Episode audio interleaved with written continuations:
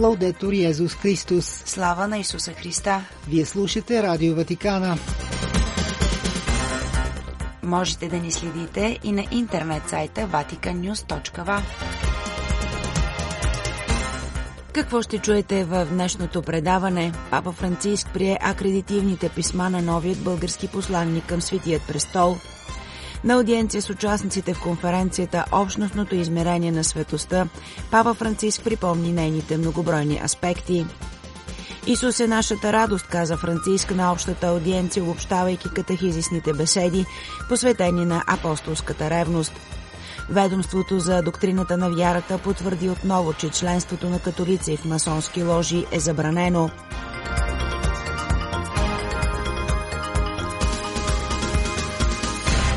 Пред микрофона с вас е Светла Челъкова.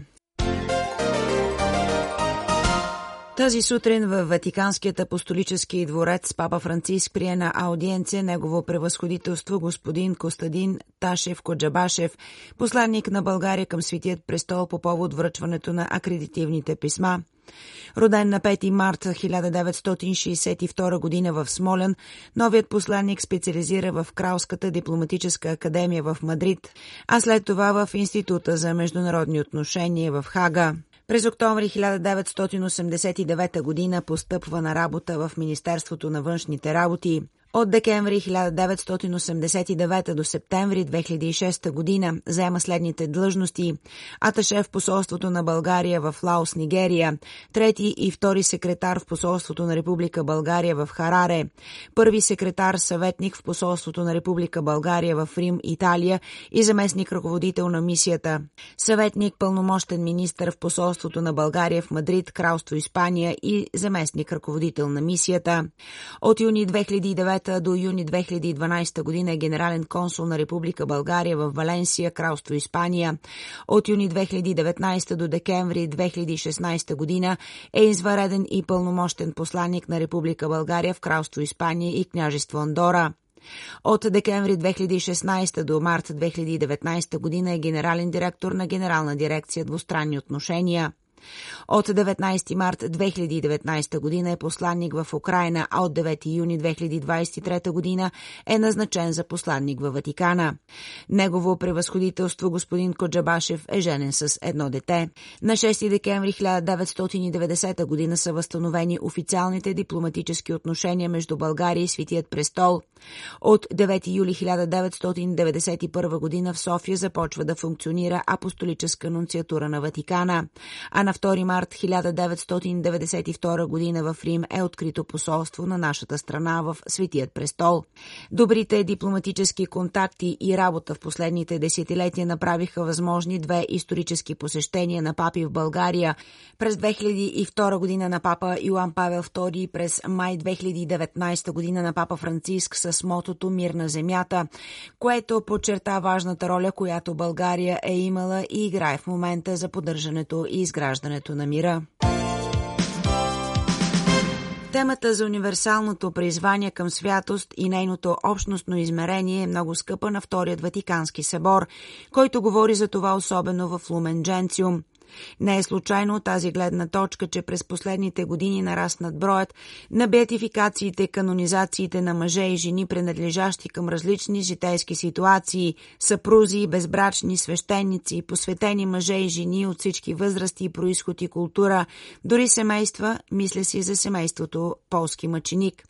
Това каза папа Франциск тази сутрин, приемайки на аудиенция участниците в учебната конференция «Общностното измерение на светостта», организирана от Ведомството за процесите на светците. Като ключови елементи на своето размишление папата предложи светостта, която обединява семейната святост и мъченичеството. По отношение на първият аспект, Франциск припомни, че когато Бог призовава индивида, това винаги е за доброто на всички. Той призовава индивида, каза папата, за мисия. Срещата с Исус има това общностно измерение. Тази реалност, припомни папата, е изразена по особено трогателен начин от света Тереза на младенеца Исус, която с внушителен библейски образ съзерцава цялото човечество като градината на Исус, чиято любов обхваща всички нейни цветя по начин, който е едновременно приобщаващ и ексклузивен, и моли да бъде запалена от огъня на тази любов, за да доведе всички братя към нея на свой ред. Това, каза папата, е евангелизация чрез привличане, свидетелство, същевременно плод на най-възвишеният мистичен опит на личната любов и на мистиката на ние. Що се отнася до светостта на семейството, папата припомни на първо място светото семейство от Назарет, но също светите Луис и Зели Мартин и блажените Луиджи Мария Белтраме Квартроки.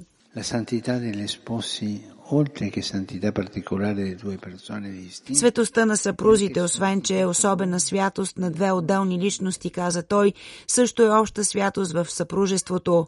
Умножаване, а не просто добавяне, каза папата, на личния дар на всеки, който се предава. И ярък пример за всичко това наскоро, каза той, ни беше предложен в беатификацията на съпрузите Йосиф и Виктория Улма и техните 7 деца, всички мъченици. И накрая мъченическата святост.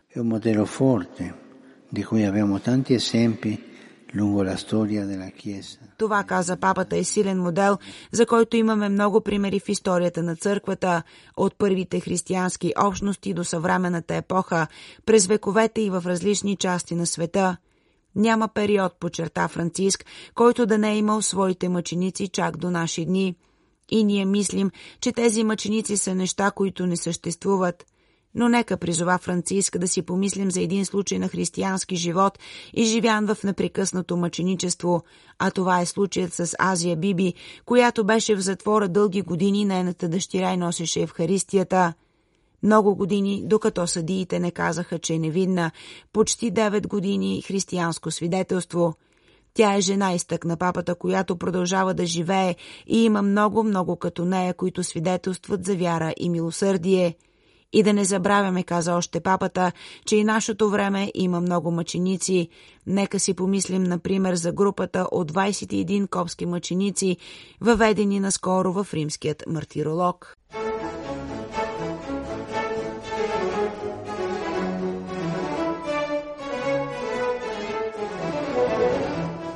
Седмична генерална аудиенция на папата.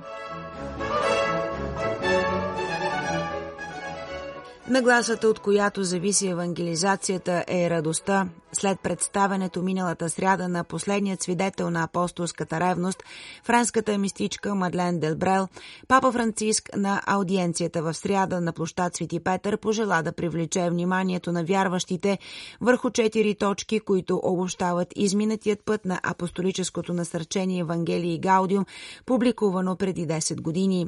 Първата точка, каза папата, е радостта, която проистича от факта, че това, което християнинът възвестява, е личност Исус Христос.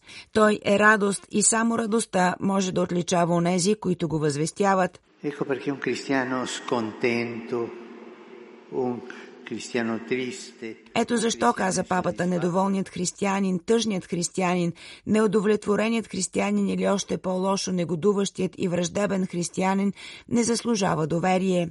Той ще говори за Исус, но никой няма да му повярва. Важно е, каза папата, да бдим над чувствата си. Евангелизацията действа безвъзмезно, защото идва от пълнотата, а не от натиск. И когато се евангелизира, продължи папата, на базата на идеологии, това не е евангелизиране, това не е Евангелието. Благовестието не е идеология, каза папата, благовестието е известие, радостна вест.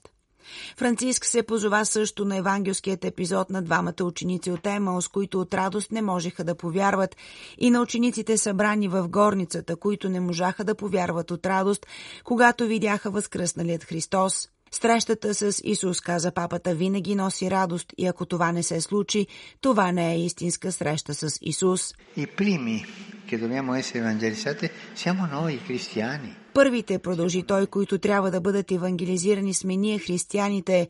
Това сме ние, каза папата, потопени в днешният бърз и объркващ климат. Ние също може да се озовем, да живеем вярата с тънко чувство на отречение, убедени, че никой вече не се вслушва в Евангелието и че вече не си струва да се ангажираме, да го проповядваме. Можем дори, каза папата, да бъдем изкушени от идеята да оставим другите да вървят по своят път. Вместо това изтъкна той, точно това е моментът да се върнем към Евангелието, за да открием, че Христос винаги е млад, винаги е постоянен източник на новост.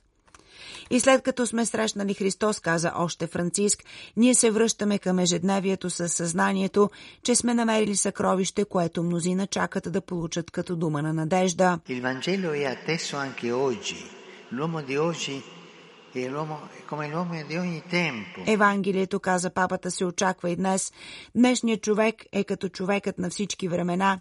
Дори, каза той, цивилизацията на програмираното неверие и институционализираната секуларност се нуждае от него.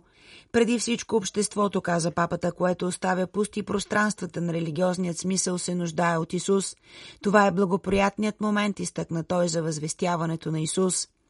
Папа Франциск припомни също, че срещата на Исус ни освобождава от тъгата и вътрешната празнота и с него радостта винаги се ражда отново. Поради тази причина, неговата покана към всички бе да подновят тази среща, като отново подчерта, че ако някой не усеща радостта, най-добре е да се запита дали е намерил Исус.